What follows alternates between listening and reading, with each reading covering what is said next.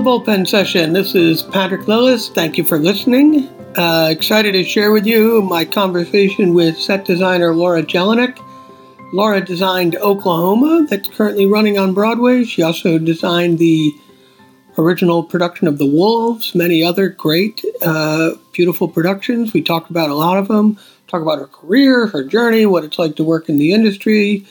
Uh, I think it's great for all artists to listen to. I really appreciated her generosity and just a great chance to sit down and talk with her. Uh, before I talk about that, though, I do want to talk about uh, something else. Last week, I, I, had this privilege of being part of the West Palm Beach New Play Festival. A play I wrote was being presented down there, and they did five new plays, readings of them, and there were four playwrights from out of town, two of us from New York, one from Cleveland, one from Austin. And it was great to be, you know, outside of my physical community and just remember that, you know, theater community is not defined by geography. It really is all of us that are in it. And it was just nice to talk to other writers and get a chance to hear how they're pursuing their career. And, uh, you know, we all want our plays to be great. We all want our plays to get produced. But just hearing how do they stay connected? How do they build relationships? How do they pitch for television? How do they create those opportunities? And um, so that was nice. It was nice to have that camaraderie for the week of uh, the four of the writers from out of town, all of us sort of trekking together to each reading. And but the other thing that I really wanted to talk about is that the theater, the uh, Palm Beach Dramaworks, it's their second annual New Play Festival and they have a theater that holds about 220 people, and 200 people minimum came to every reading. And they came to the playwrights panel where we talked, they came to a luncheon that we were at, and they were just engaged. They were engaged in new work, they were curious, they were interested, they had feedback. Most of it, you know, positive and supportive, but a lot of it, you know, wanting to know what was the inspiration, what's your process like, or I was curious about this one moment but not curious like judging, curious like wanted to know, you know, what was the purpose of it in the play and why did you do it? And I just loved that there was such an active, vibrant community for new plays. And, uh, you know, I see that at the college collaboration whenever we go to a college to see the play that community is engaged. And I think a lot of times it's because the students are contributing their voice and they're shaping it and they're talking to their peers who are in the audience or getting a chance to talk to their professors, talk to their family about things that matter to them. And I think that's why there's always that enthusiasm and excitement. And when I was in Palm Beach, one of the questions that somebody in the audience asked, they run a theater down there, and they said, you know, what have you seen that helps enlarge audiences, that help, you know, grow an, an audience? And I really thought about what was so successful at West Palm Beach and what was is and what's been successful everywhere I've seen is engagement. People come to the theater, you know, to have an experience. You know, we we we're aware there's all these other medias. There's social media that's theoretically social, but it's very isolating. There's movies, there's Netflix, there's you know all the streaming, um, and those are isolated ways to experience something. But people want to have an engaged experience. They want to go to the theater. And, you know, I think people have said, oh, theater's dying probably since Thespis stepped out to say his line. And it's not true. People want to have an experience. And these 200 people that went to every reading proved that to me. And they didn't prove it in the theater, they proved it on the street and in the lobby when they would stop to talk about us. And I, I thought, yeah, when that person asked, how do we build that community? I thought, oh, create opportunities for them to be engaged beyond the theater. And, and that means for me too. I mean, that means I have to remain open because I want to create an experience where they're moved, where they're, they feel seen. But if they're going to be seen, then I also want to have the opportunity to hear from them. Um, you know, what would you, what was their experience? I'm not going to ask like, "Hey, what'd you like about my play?" But like, when they stop to talk to me to engage about the feelings they're having, not the not the expertise of like, oh, we wrote or directed or acted it, we understand this moment, but they're talking about life. And I thought, oh, I need to remain open to talk about life because that's ultimately what I want. I do theater as a way of connecting. So I think the way we create audience and community is to remain connected after the lights go up, you know, after the play, dear, you know, and, and, and during the process of creating it. And, and it really did. This, this week was so exciting because that audience, it just reminded me that, that there's a, people are hungry for connection. They're hungry for stimulation and for an experience that's personal. And the reason they stuck around to talk is not because they wanted to be entertained for the two hours of the play. They wanted to be wanted to be seen. And um, so part of what I'm going to try to think, remember for 2020 is not only I want to direct more, but try to remain open and, and, and talk about the the deeper things that the plays are about and the experiences that I and the audience are having. And to remember when we talk about that community of theater, it's it's to remember that the audience is that community. They may not be the practicing artist, the practitioners, but they certainly are the most important part. And they are uh, as interested in the human experience as we are because that's why they came. And um, which is great to be reminded. West Palm Beach is doing this uh, very successful uh, new play festival. They're only two years in, and it's just growing. And and uh, there's a great audience for new work down there. And on the topic of remaining open, um, one of the things Laura talked about in our conversation that you'll hear is remaining open throughout the process, remaining open when you're talking to a collaborator, director, other designers, and trying not to know what it has to be. And I think we've heard that before, but it was really it was lovely to hear her talk about it. Um, it seemed very specific to the process, and I, the conversation is really fun. I'm, I'm excited to share it with you, and uh, with that, play ball.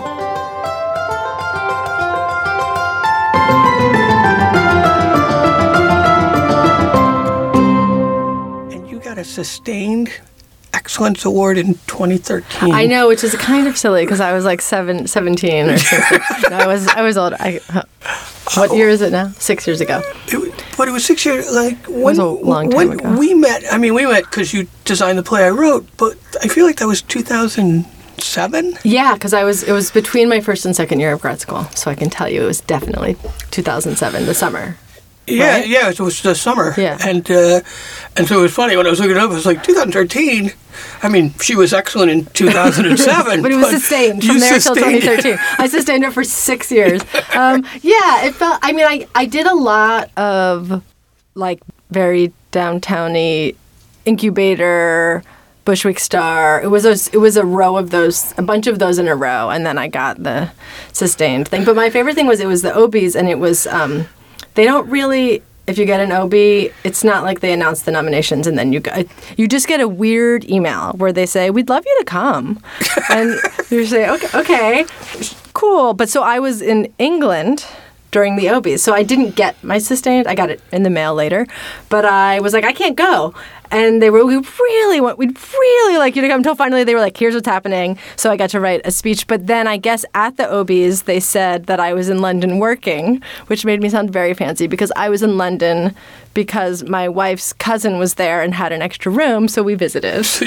It was, it was like a very family vacation. It was deep, long-term, yeah, sustained exactly, research. sustained. And so they made, they kept elevating me where I was like, I don't think you guys know exactly where I am with all of this. But how did you? Yeah, my question. How did you start? How did you start doing all of that sustained, excellent work? Was it post? So 2013 was it post grad school? Yeah, I mean, I did. You know, I I did some set design in college. I didn't. I did other things too, and then I moved here and worked at BAM for a year in the patron services department, which is the if you give money if you give five hundred dollars a year or more, or this is what it was a long time ago, you have a special phone number to order your tickets, which was the office I worked in. Um, and so, because I thought maybe I would just work at a nonprofit and I got very bored very quickly. So then I started. I sort of used my connections from college, and I worked as a carpenter for a little bit at the public and other places, and then and designed very small things, and then decided that I wanted to try it. So then I went to grad school, and then from there it was what I was doing. But you just uh, but you applied to grad school, and you're like, NYU is not easy to get into. Yeah, it worked. First try, which was lucky. I only applied to NYU, and I sort of figured I probably won't get in, but I'll just try again next year. Because I I had moved here. I had only lived here for two years, but I was not interested in moving anymore. Basically, Yeah, which is it's funny if you start to build a life, you're like, yeah. "Oh, I don't want. To. It was like dramatic enough to move. I don't like moves. I, mo- I moved to go to college, which was, you know, hard. And then I was sort of expecting to move back home to Philadelphia. But my best friend and I had agreed to go somewhere together, and she really wanted to come to New York. I'm glad. I'm glad she convinced me, but I'm not going to move. I'm done. That was it. I came here when I was 21, and I'm good forever. forever. It's Yeah, perfect. It's great. Yeah. And when you started to, I'm interested in about knowing th- that you wanted to go to grad school. Did you know because you wanted to work at a higher level, or did you know there were things you needed to learn? Yeah, I mean, I think it was all of that. That I, I mean, I it was only a season, but I I worked well. I worked at BAM for a season, and the cool thing about the patron services department is that I had access to very good seats to see basically everything because they hold you hold extra tickets in case someone important shows up. So if they don't, I so I saw the whole Next Wave festival that year. And I feel like that exploded my brain a little bit. And then when I was working at the public, which I did for basically a season, all these think Ricardo did a show, but now in you know, I'm looking back at all the designers who came through who I certainly had no interaction with, but I saw the What they were doing. drawings and you know, the models sometimes and then sort of how it became a thing and was excited and wanted to know more. And I was doing I did a couple like really tiny things with friends from college. They weren't even at theaters. They were at, you know, rooms and Like buildings. bar and a- yeah, yeah. exactly. Um, and realized that I liked it enough to try to do it, basically. I think, and it, it's funny. One of the things I tell people is when they, when they're starting out and they're a director and they're creating a project, and they're doing it in these locations that are somebody's apartment or Right. something like that, to involve designers because designers want to work. Yeah. You know, just like you're doing it in an apartment. Yes, your friend will do it too. Yeah, no, and I, I had a pickup truck and I did all the. I mean, I actually, because I still had connections in Providence to to Trinity Rep and to Brown, and I I think I was remembering our show. Yes. I built at the Brown University scene shop, which maybe wasn't allowed, but I did it, and I put it in the truck and I drove it back and we loaded it in. Well, I was trying to remember that because I was like, were you doing a show up there? But I remember you were bringing it down from Providence. Yeah. And I thought, well, you know, in my mind, just like, you know, England, you were working. Sure. You had another project. No, I just had the my set design teacher in college. He was we sort of made a connection, and he helped me. He connected me to the public because it timed out. Someday, someone will write a history book, and this will our narratives will align. But Oskar Eustis moved from Trinity Rep to the public right around when I graduated from Brown and moved to New York. So my Trinity connections, which were not to Oskar, um, translated. So then Ruth Sternberg, who's the director of the pro- of production at the Public, Yeah. I sort of knew her in Providence just through my teacher Michael McGarty. So then he called them saying, "Give her, give her work." And I, she, I mean, my first time working at the Public, I was striking a show in the park, which is one of the worst things you could ever do to a person. Yeah. Um, uh, but it was great. And then they sort of taught me how to be a carpenter while I was working there as a carpenter. and that's one of my questions is like who and what helped you. But it, that phone call, then it puts you in there. Was this, this was after customer, this was after, Patron services. this Patron is when I had done it for a year, and I said I called Michael and I was said I'm losing my mind. I need to do something else, basically. and he said, why, what, late at night in the middle of Central Park? Tear apart a set. Oh no, no, it was in full sun. Okay. It was daytime. Hot, it was great. full hot sun. I picture the post production when like you can see the raccoon eyes and things like that. I saw the raccoon poop, but I didn't see any actual raccoons. and then you get in there and you're working for a year, and with, so that context, great, that's clear. Uh, and in it, when you thought to apply to NYU after looking for a, it's done right a year about I was the public. yeah, the, yeah, a year. and- I was I had two years between college and grad school, so basically a year at BAM and a year. At, I mean, the public. It was all a week at a, two weeks at a time. Right, and job I- in, job in. Yeah, exactly. And I did a little assisting, a little model building and things like that, but not I not a lot. cool. And you got in there, and how? And I'm curious what it's like because it's funny when you talked about the next next wave, right? That's BAM. Next wave is uh, and I'm, and the mind exploding. I think the one thing that's great about also NYU, I feel like their design program is great at getting people to think out of the box and be literally imagine. You know, your imagination explodes when I go look at the designers. Yeah, they really focus on pulling. I mean, I there were two of us in my class. There were six set designers that really knew any much of anything about theater. I mean, honestly, it was like people. A guy from Greece who made amazing work that was physical and you walked through but like he designed like raves and things like that and but you know they pull in a lot of or there's there's usually a few former architects who want to do something more fun but they don't know what a proscenium is necessarily when they start grad school so they you really get the full your mind blown a little bit and then i think that um, christine jones andrew lieberman and paul steinberg were my teachers at nyu and they all did some mind blowing too and uh, and then a question I asked uh, was a really great set designer, Allie Wheeler. She's at Center College and a student, Okay. but she's she. I, I emailed her and said, "All right, what would you like to know?" And she said, "What was it like for you to start? Like, what gave you the start?" But she also was curious, and I'm curious because I about. She said, as a woman, like, what was did it? Did you feel an awareness of that starting out, leaving grad school, going into working? Was there any issue around that? I, I certainly feel it. I think it's. I didn't feel it much like then as much because I think it's. It doesn't feel as risky to give someone a show at. It was called the incubator. I forget. Uh, It was called the ontological. Then it was called the incubator. Now it's nothing, right? But Right. that's where I was working when I got out. Um, whereas I think, and I think that the stats hold up. At least with the regional theater, people have done a lot of work on on just making pie charts of all of that that the LORT D theaters it's like pretty 50-50 with women and male set designers and then when you get to the LORT A theaters it's all men. So there's a thing that happens with it's a ceiling thing where basically like i think it's the bigger the project and the more money that is invested the more likely they will hire a man for the job. I think that's just true. If you look on the broadway set designers it's definitely true. Um, and so i'm i think i'm actually in some ways the further along I get, the more I feel it because it's the level that I'm at now where they'd rather have a guy because it's a Broadway producer, it's a lot of money, things like that. That even if I feel like I, um, who knows, but right now, I've, and I feel like watching like Rachel Hauck and Mimi Lien, who are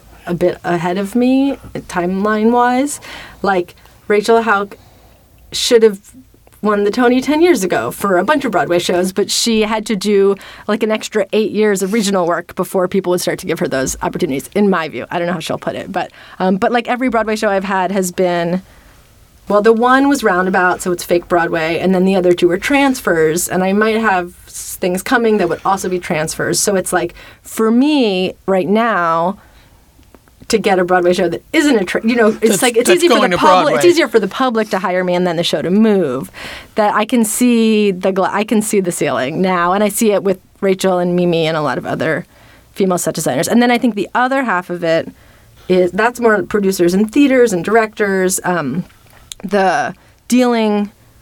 I, I think there I don't it's hard to know with dealing with the shops. Most shops are great and I don't think there's that much gender discrimination there. It's funny, I you know, working on the oh, thinking about the lower budget, the indie theater and the uh, and the level of where you're building a set in the college Right. scene shop to, to load it into a theater. Yeah, I don't think that is there as much. So it's interesting when it was nice to get the email because she was curious how you got your start, and then she asked that was the secondary part, and I thought, oh, I'm, I was glad because I wouldn't have thought of it, but I think yeah, when you get to the bigger, the commercial and the money, and I th- I don't know if that's because they know more men because more men have done it.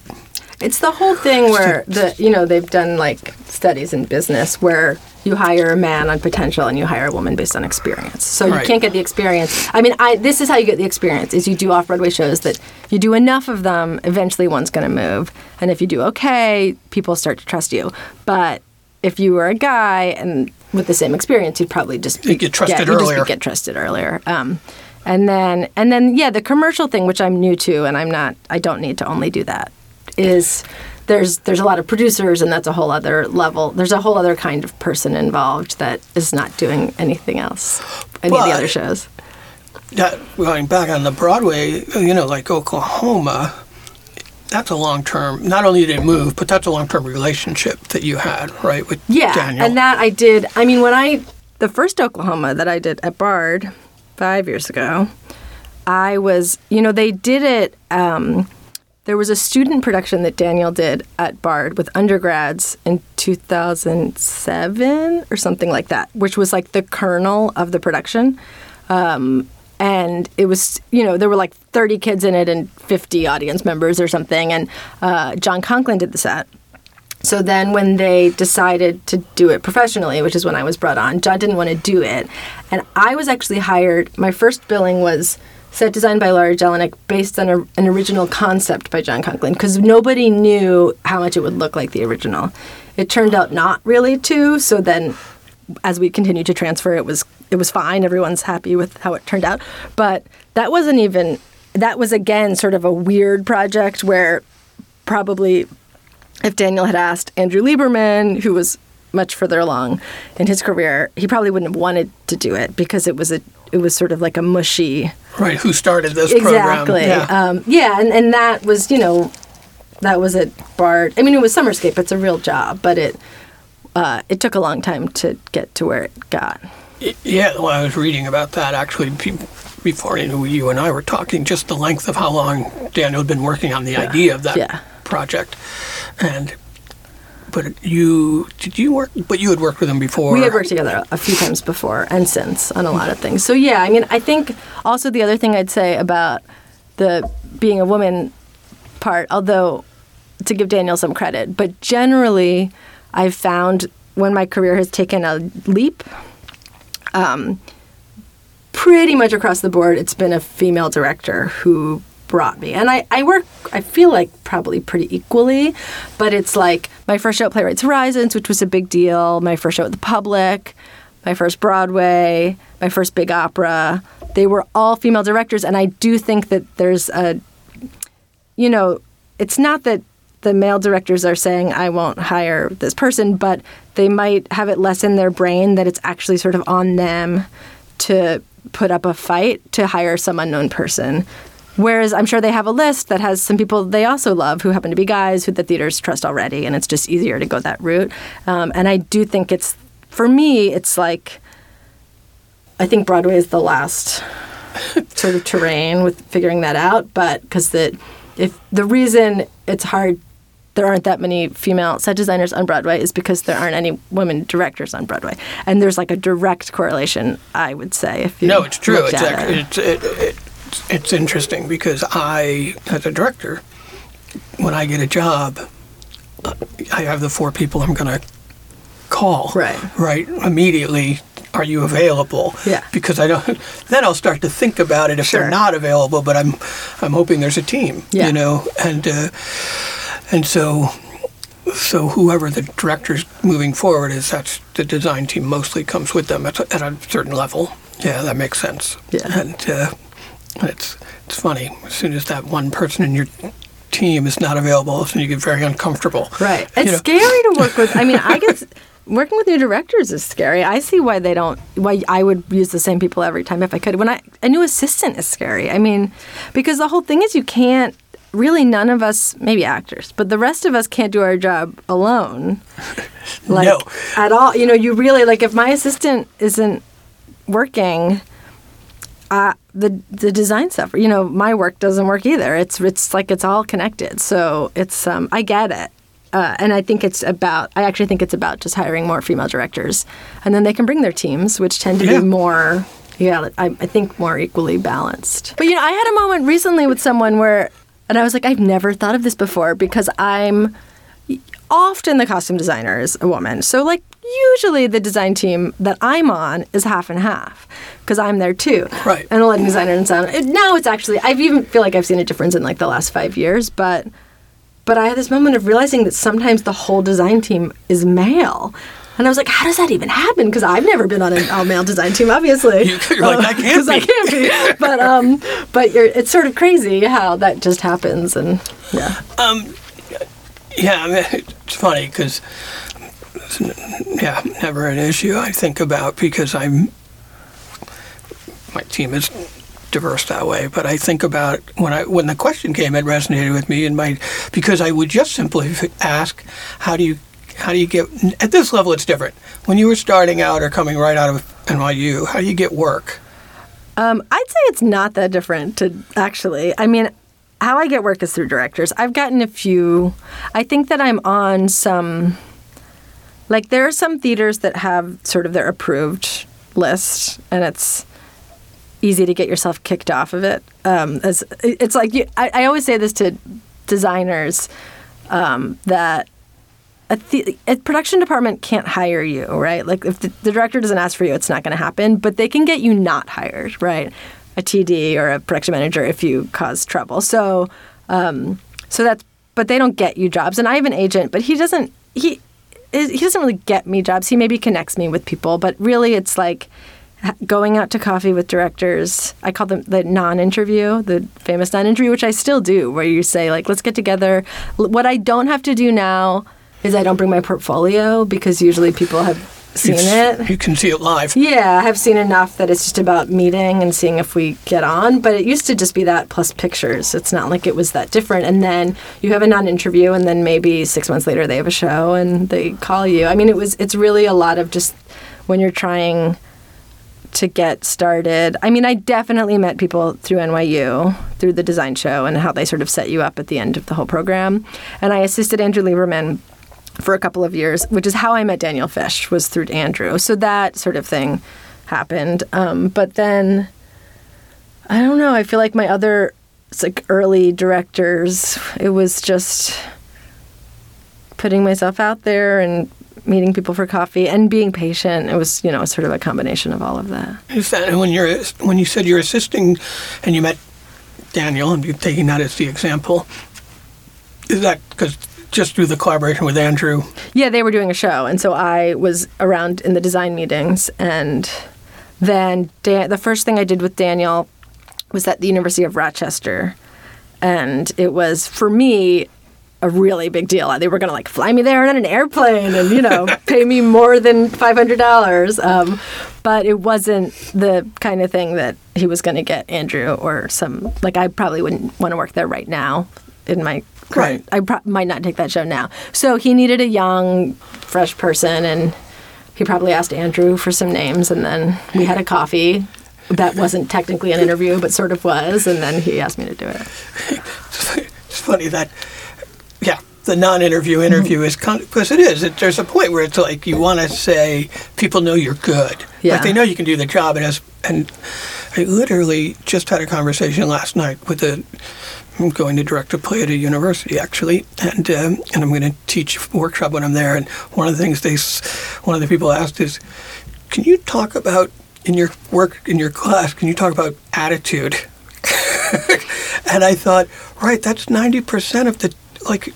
There's so many talented people. It's like, do I get along with you? Yeah, and are you it's good to work with? It's huge. I mean, it's such a funny job, and I figure if we're if it's not, I mean, it's hard and it's stressful and it's all those things. But at a certain point, if it's not, if you're not enjoying it, then you should go do something that pays you money and is consistent and all of those things. So, um, so it, it's um, and I've done shows like one show in particular with someone I think is a good director and a great person.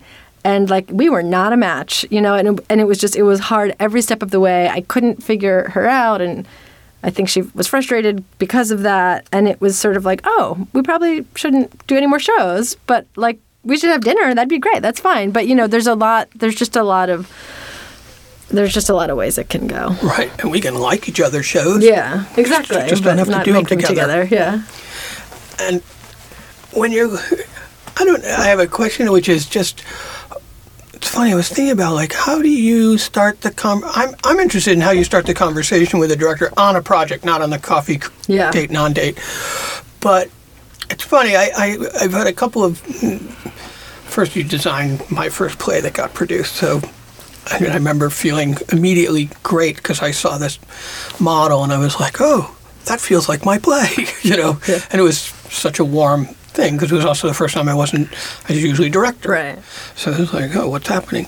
But I had a couple of experiences where I've walked into theaters not knowing who's done the set, It's my, uh, and felt this great energy. And I was like, oh, I wonder who's doing this just from the space. And I remember walking into the Duke once and I was like, oh, that makes sense. It's Laura. and, uh, and then the same thing with, I felt the same thing. I walked in the Wolves and I was like, oh, I like this over the all encompassing of the space. And I'm I'm curious how you start the conversation or how the conversation starts with a director designer collab. Yeah, I mean, um, I usually like to start with trying not to think about the set too much. So a meeting or two where we just talk about the play and they tell me what they think about the play. I mean, I feel very. It's interesting because I don't. I I definitely know designers who like probably someday will end up directing and I won't. I just I really like being second. Like I really like the director saying, "Here's what I think about the show," and then it being my job to like feel the script and feel everything the director's telling me and make it into a set um, because it feels like a it's like a project or a puzzle or something like that. Um, so we talk about the play. They tell me what they think about the play, and that can be. Uh, it depends on the play. I mean, for but like for the wolves we had conversations about is this how realistic are we trying to go like what do we what do we need to do the play so it's a little bit about scenery um, and then i do a lot of research which if it's you know it takes place in a commercial kitchen i do a lot of real research of what that looks like but then i also do i just have i have a lot of photography books and just try to find images that feel like the play, even if they never look anything like the set. And I sort of put them up everywhere. And then, and we meet about that. And I, the director can, you know, if they point to their favorite things or things they hate, that doesn't feel anything like it, or that does, that helps me cull. And then I work in I work in the model. I don't draw really, um, other than Pokemons for my four year old, which I now do like for an hour every day. Can nail it too. I like copy it from the book and then he color. We have like a self made coloring book project, but um, other than that, I don't draw much, and I work in the model, and I never really know what I think it's going to be until I start cutting things up and putting it in. I would say, I mean, you know, if I there's going to be walls, then we build some walls, um, and if it is, if there's some naturalistic aspect to it, like we know we need certain furniture, I'll start with that, so I have it. Um, but I, it's a lot, and then I, you know, a lot of meetings. It depends on the show, but um, I feel like very there, I think there are some designers, and I think this is actually, if I think about the directors that I haven't been that successful with, um, I'm actually not great at set design alone, and I don't really like it. So I don't really, I don't think I often should, like that the first meeting, my hope is that we rip up most of what I've brought. Rip up. Most of the model. Not, not, my hope is not that they're like, great, let's do it. Um, because I'm like, but it could be better, but I don't know how. I, you know, it's a What is it? it's a joint thing to to keep making it better. I, I think it's that's good to hear because that's how I, f- hey, that's how I want to work. But B, it's uh, I think there's this feeling, and especially in early work, if somebody's brought you a model, it looks finished, Right. And you forget, like, no, this is actually now, It's so we tool, can yeah. we can pull the. I love when I get visual on the podcast. it It's really good, is yeah, helpful. yeah. Uh, but we can really take it apart, and we can start moving things, or like you say, rip it rip it up, but not doesn't physically have to get ripped up, but it can. It can be like, what if this is here, or what if it's that, or Yeah, and know? I actually have very strong feelings about. I mean, another thing I'd say is I hopefully never show up to a first meeting with like one idea. That it's a lot of things. It could be this, or this could be changed slightly. And I just on a craft level, and this is total NYU brainwashing, but I work in half inch scale, which is very big. A lot of people work in quarter inch scale. So my figures are three inches tall instead of an inch and a half.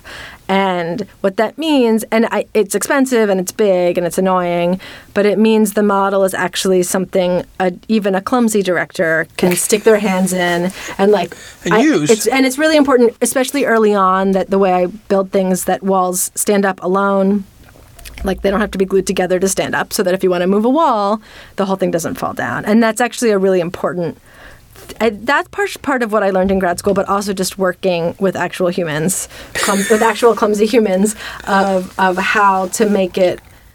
Because, like with the real thing, when you do it 24 times bigger, the whole point of tech, right, is like you don't really know anything till you look at it. You don't really know anything till you try it. And so, even in miniature, you want to be able to move the wall and not have to wait a week later till the next meeting for that to be true. Um, yeah. Yeah, no, and it's good. It's good to think about how you're building the model because it's true. I I want to play, you know, and that's when, Totally, you, yeah. when you get in the room. And also, I also like that you say you don't.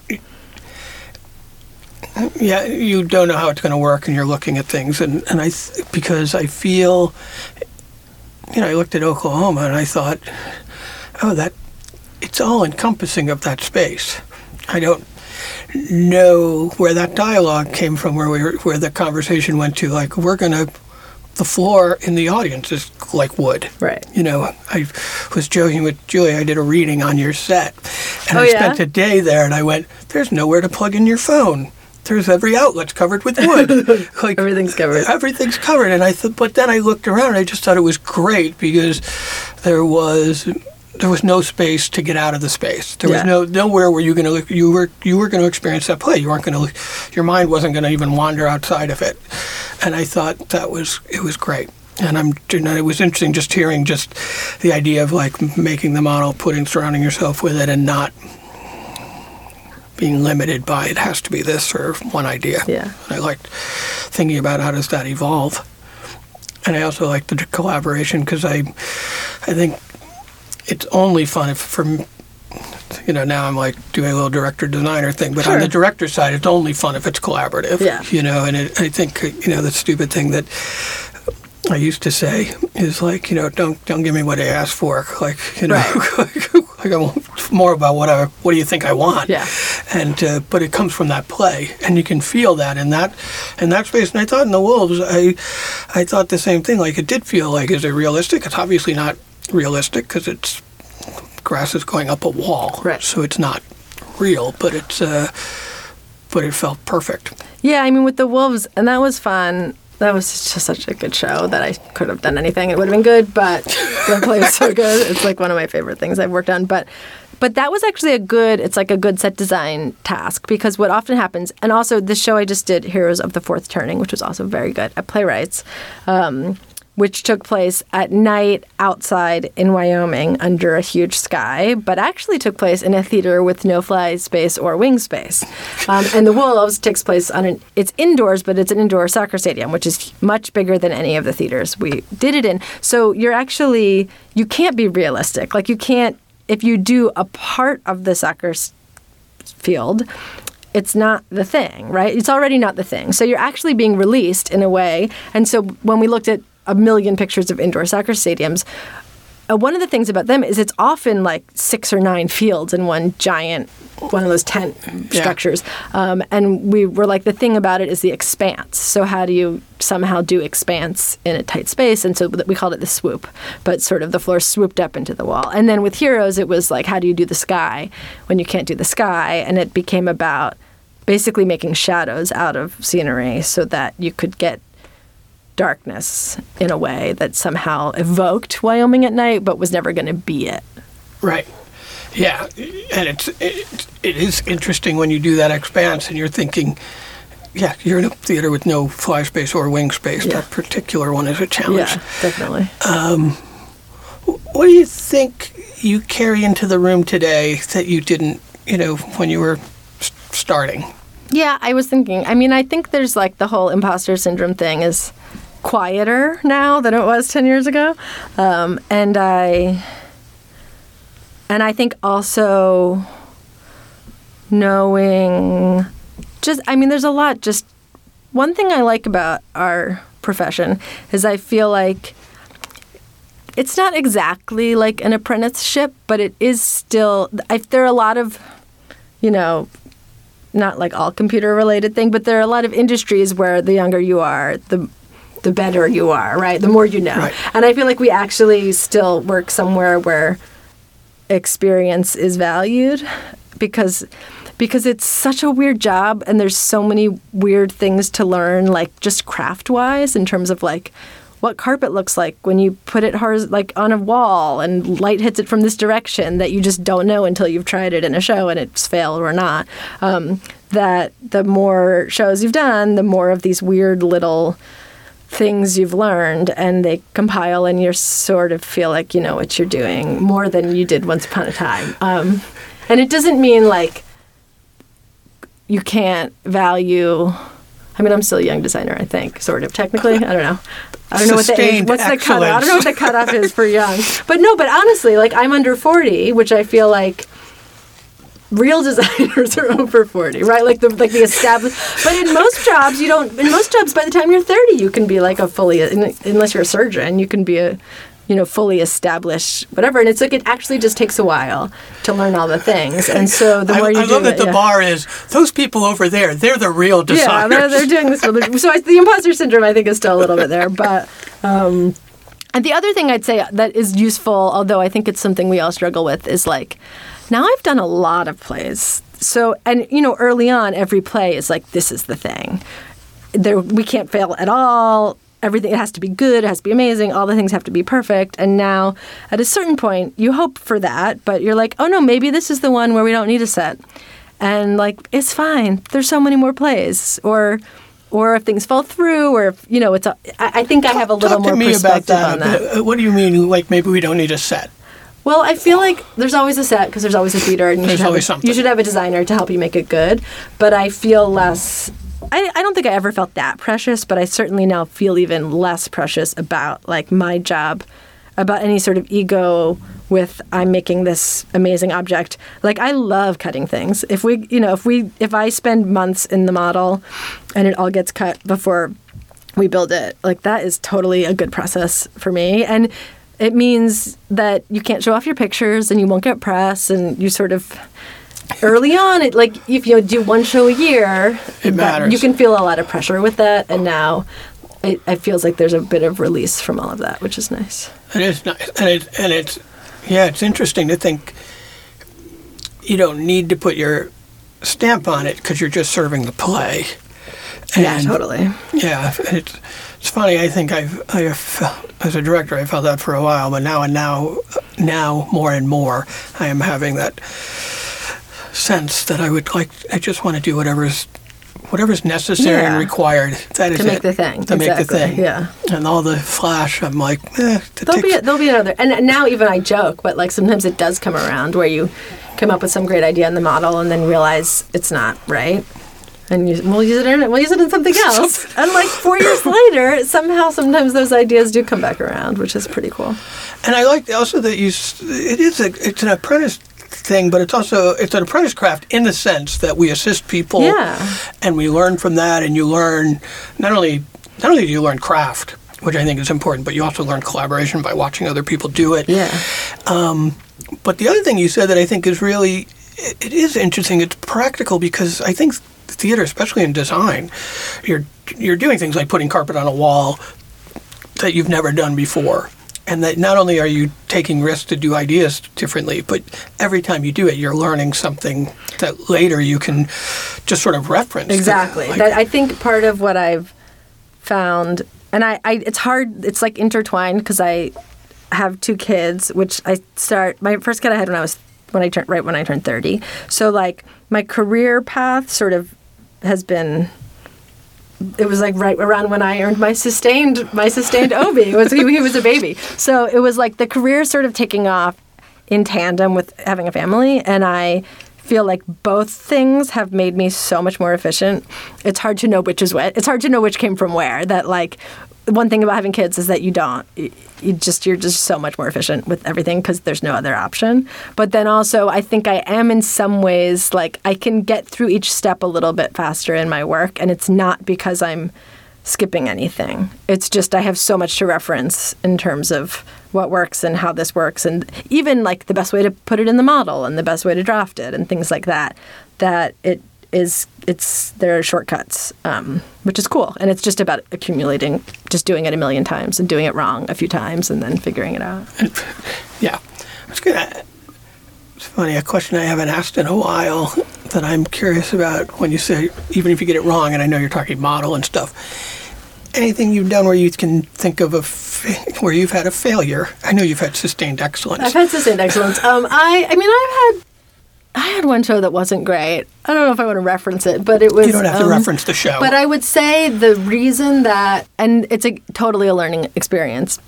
The reason it was it was twofold. One was like I, I wasn't a match for the director, but also it was um, one of these things. And I would say this is how I got ninety percent of my like breaks is that someone more important backed out late, and I got called with no time because all the people who they wanted couldn't do it, right? So like that's how you get that's how you get on those lists. Um, and and we basically just didn't finish. Like I feel like the design process was so fast that by the time we were sending it out to build, we could have used two more months on it and then it maybe would have been good um, and it so it just and that's there's one in particular i'm thinking of but i do feel like um, it things feeling unfinished because even my best designs, if you saw them halfway through the process, you'd be like, huh, right? but you know, you got to go through those steps to get to the end. So I think also like knowing, and like I'm still always trying to figure this out because your career keeps changing and the kinds of jobs keep changing and your children grow older and they keep changing that like how many shows can you do and how many shows can you design at once and how much can you have in the studio but trying to really make sure that you allow enough time to finish knowing that you might have to start over and there might be backtracking in the design process because then you'll be fine. But um, that is like the easiest way to fail, especially as a young designer when you feel like you have to say yes to everything. And there's a tricky thing with availability. I was just, just talking to a someone who graduated a few years ago from NYU. He was saying, "Should I take the show?" Like, they ask if you're available for tech. Sometimes in the offer, they don't even tell you when the design deadlines are. You have to ask them and because there's sort of this they don't understand that just because you're free for two weeks for tech you also need to be free for six weeks to design it right right and if you're in tech for those six weeks on other shows it's impossible so it's a that's a big thing i think that you figure out when you're young how many shows I mean, I don't do as many shows now as I used to, but I do bigger shows now. But it's it's sort of complicated. Well, it's also I'm thinking like yeah, when you're starting out and you were doing the show and you building it somewhere and putting in your truck. Right. You didn't have months lead time on that. And now when you think about it, because I think it's good for people to know, like how much lead time do you get for a design? Do you, if you're doing the Playwrights Horizon show? Playwrights Horizons, they give you, it's you know it's weird because it depends on like where it is in the season, because I feel like there's always nobody's dealt with next year yet, and so there's no jobs. But then everyone gets their offers for the first, second, or third shows of that season. So like then you're booked really far in advance. Um, but I feel like normally, I don't know, six months ish. But I definitely like the show at the public, the Sea Wall, those two monologues that transferred.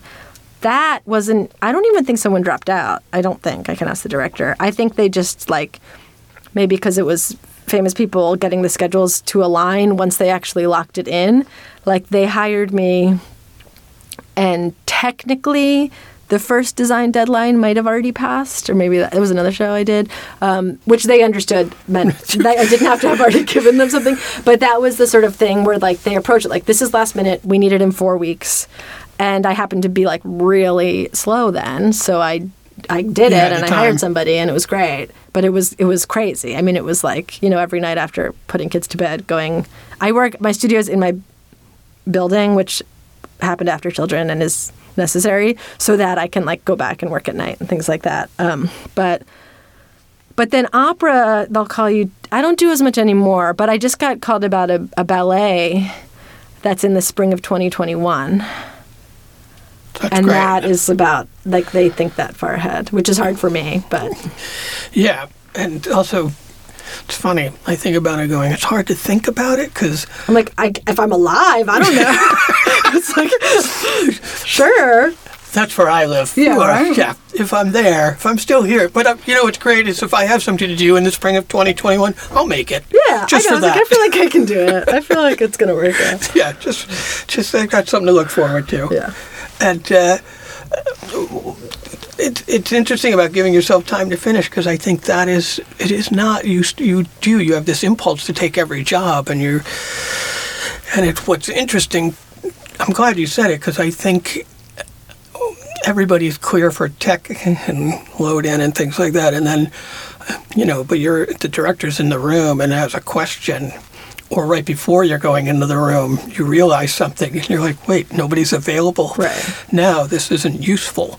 Yeah. Um, It's real, and it is really hard. I mean, I feel like it's there's a whole conversation to have about when people get paid and why designers are always in tech because that's the only way to do it. Um, but I can't design that. I just I- just need time, and I also feel like when when just thinking on that with like having time to finish. I also feel like one of the things that's made me faster is that I have more voices in my head of all the directors I've worked with before, and I can sort of like play out what their critiques would be, or you know, especially if it's someone new, or some directors are less visual, and like it's on you to make it really good. Um, and to think about what all my teachers would say and what different and honestly like having a good assistant is a, is a creative person in the studio to bounce things off of and you give them, yeah, because they're going to have a point of view. They're Yeah. a designer also. exactly I had a question somebody asked me to ask, which is, Yeah.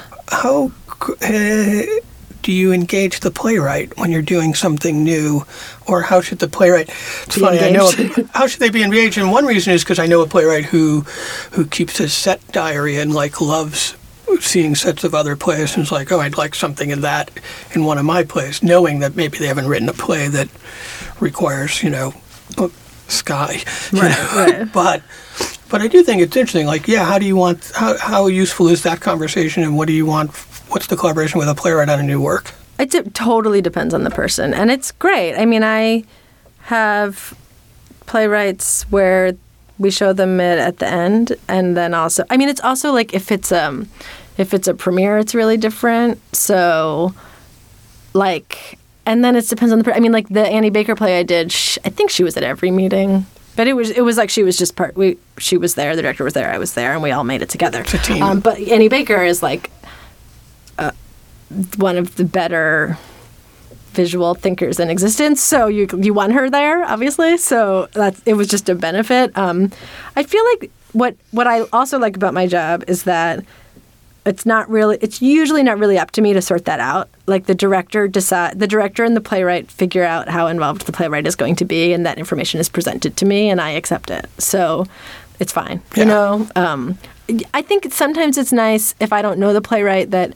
at least the first model meeting will just be the director, but then they'll come to the rest of them. Um, and I, I mean, that's actually one of the things that I love about sort of where my career has gone. Because early on, I did a lot of like weird devised things. So I was technically with the playwright, but they weren't playwrights; they were theater maker Oh, yeah. people. Um, but now to actually work with um, with like the best new playwrights around is it's great, and I love having them at all the meetings, pretty much. Excellent. Yeah. And what advice, if you had any advice for a young artist starting out?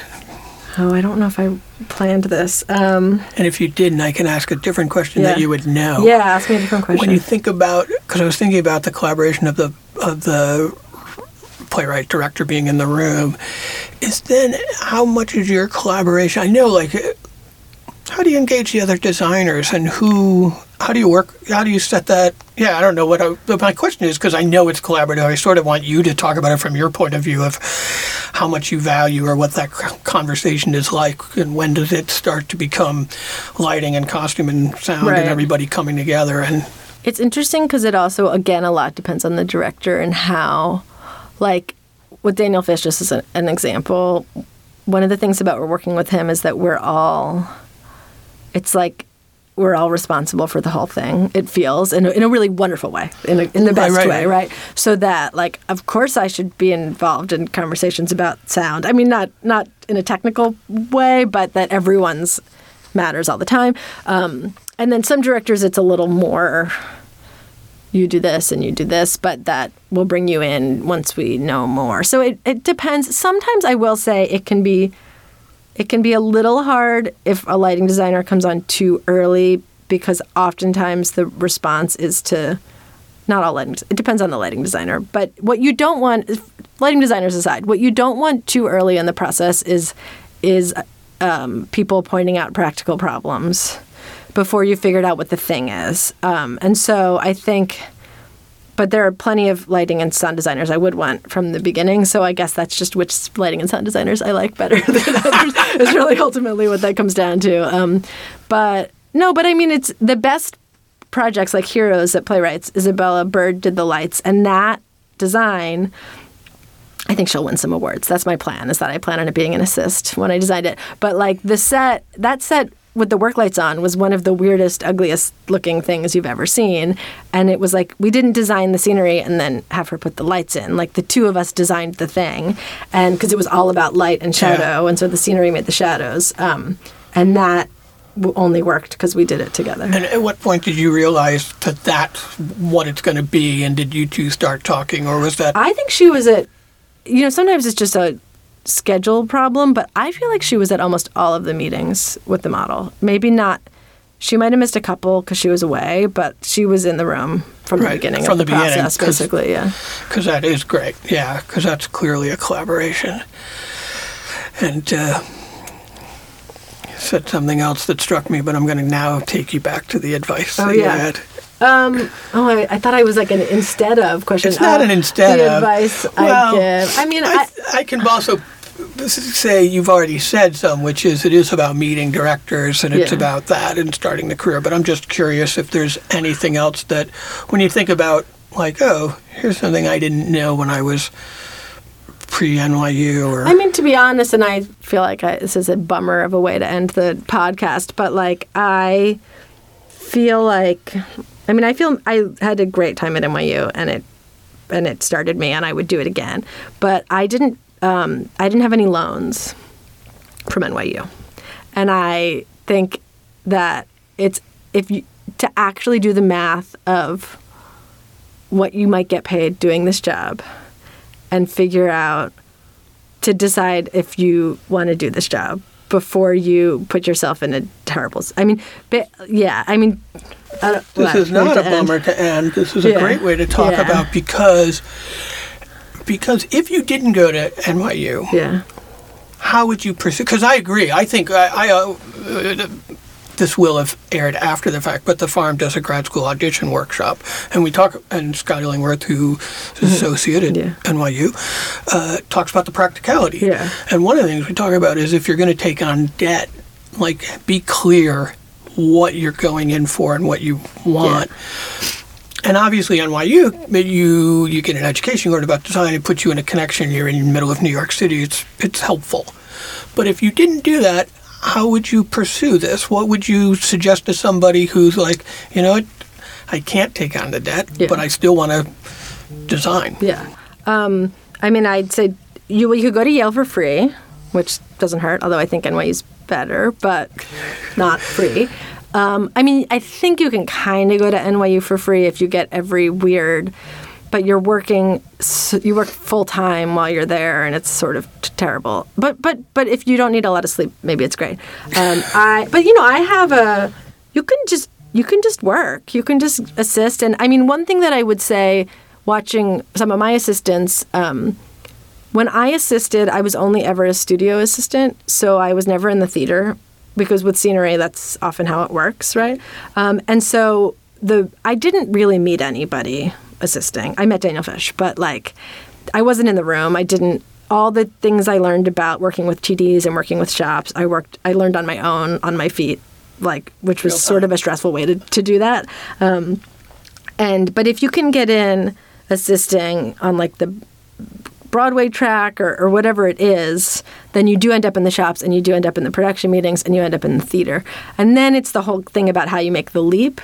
But people do it. It's not impossible. It's hard, but I think and I don't know if it's about like eventually saving up enough I mean, you can make plenty as a Broadway associate. To, you can make up, you can make enough to like save, and then for a year just design and Just you know do your work, own and, work. yeah, do your own work and meet directors and and do it yourself. Um, but I would say anybody that I'm trying to think of who I was in school with who's still doing theater, and like it's not a lot of them. And I'm sure if I had loans, I would be working in TV, which is fine if that's what you want to do. It's great. TV is really fun. But I also I would also say I wouldn't have children if I had Had taken debt. out debt. There's no way I could have done Right, that. Right, the family, and the responsibility of that. And how do you find your assistants? Um, well, I used to pluck them from NYU because I used to teach like a drafting model building thing, so I knew enough of them. But then I stopped, and so actually, the person I Kate McCrae, who's awesome, who's my main assistant right now, I met through Isabella Byrd, the lighting designer who I work with a lot, because they just know each other, and Kate it isn't going to grad school or hasn't gone. I don't expect that she will because she I don't think she needs to. And she's And she's in the world She's in working. the world. She's working more than I was, you know, before grad school for sure. Um, and uh, and it's great, but it's hard. It's hard to find assistants, and it's really intimate. I mean, like I work from home. They I'm in my pajamas. Like they see my children, and and they see you.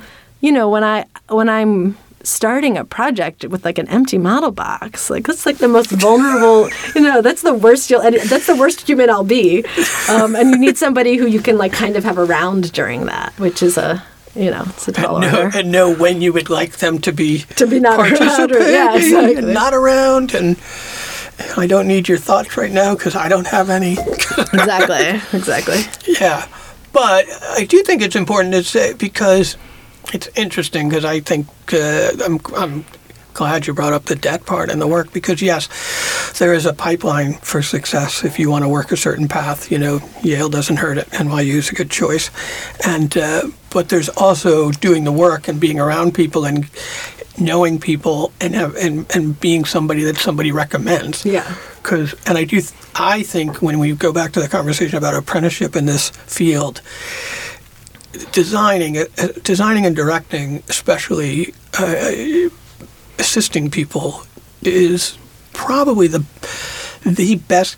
Assisting established people who are working in a place that you want to work is probably the best education and pathway into that career. yeah because you see you see their process and so like that's such a big part of what you would learn in grad school i mean I think you can get everything you i think grad school is a fast way to get is a good three year plan for learning all the things i learned that maybe would take longer had i been working full time not in grad school but i probably would have learned it all you know Hands on, eventually. Eventually. You'd have to. right Because otherwise you couldn't do that job.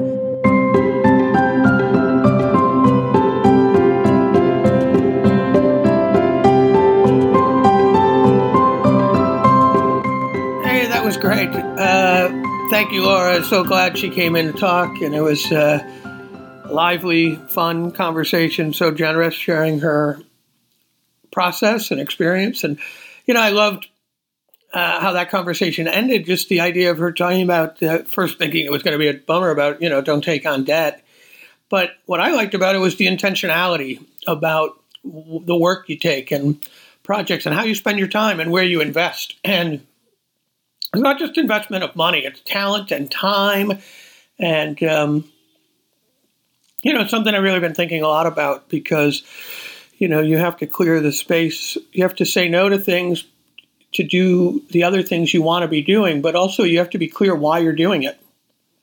Uh, also made me laugh when she said you know designers are, are they ask if you're available for tech and i thought i'm i'm directing a new play. I'm directing a play uh, peregrine falls by loading dock theater company um, it's going to be at the wild project february 6th and i'm replacing somebody a director who was no longer available and it fit right between getting back from palm beach and getting ready to go to virginia to direct another play. And i, I thought oh it fits in my schedule. And you know, I, uh, two things made me laugh when Laura said it because yes, I don't think it it fit because I could make rehearsal, but I also was finding myself in Palm Beach in the mornings doing pre-production work on this play and you know getting up early to prepare for the play. I had to go to rehearsal because I really just had a week to prepare, and then since getting back, I still spend my morning talking to designers about you know why decisions were made or how to how to utilize what's already in place and how can we shift what's there to work with uh, everyone's vision. And it, it but it, it is funny because you you you know directing's time is not just going to rehearsal. It's it's pre-production. And but I did say yes because it fell in. But I said yes because of the five actors cast. I know two of them. I've worked with them before. They're good friends of mine. I, I love working with them. I wanted to do that I wanted to meet this theater company I liked the play a lot I wanted to work with this writer um, and so there's a reason to do it, and I want to be directing more. And, you know, I really appreciated when Laura talked about that. It's like, you know, an investment of time and resources. Why are you doing it? What are you going to get out of it? What's the value to you? And is it worth it? And I think that's really important to think about. And but besides that, I, a lot of the conversation was great, and I was uh, so happy to have her in. And I think the second designer, Matthew Halleck, Centre College chair, chairman of their theater department, uh, was in the first season, but I, I think she's the second designer, and it was just nice to hear her uh, share her artistry because uh, I think it's useful for all of us. And it was a great, lively conversation, and you know, continued on to her sustained excellence, which now makes a lot more sense because it has been continued to be sustained. She is great. Um, you know, I, going back to taking the job and why, I, I I hope that a lot of you 2020 is still young, and I hope you're you're still going for what your goals, and I hope you're creating space for the things you want to be doing. And also, I'm grateful the conversation we have, not just the conversation with Laura, but through the podcast. And I like hearing from people about what they heard that was useful. And even Eric talking on the episode about listening to Raul and saying, oh, he articulated something I'd been thinking about. And you know, I love that. I hope you share the podcast with other people. I hope you talk about it with other people. And, you know, I love hearing from you of what was useful. So feel free to email us at bullpen at thefarmtheater.org and uh, rate us, share us, recommend us on iTunes. That helps and it's building a base. And um, yeah, with that, thank you for listening and we're out.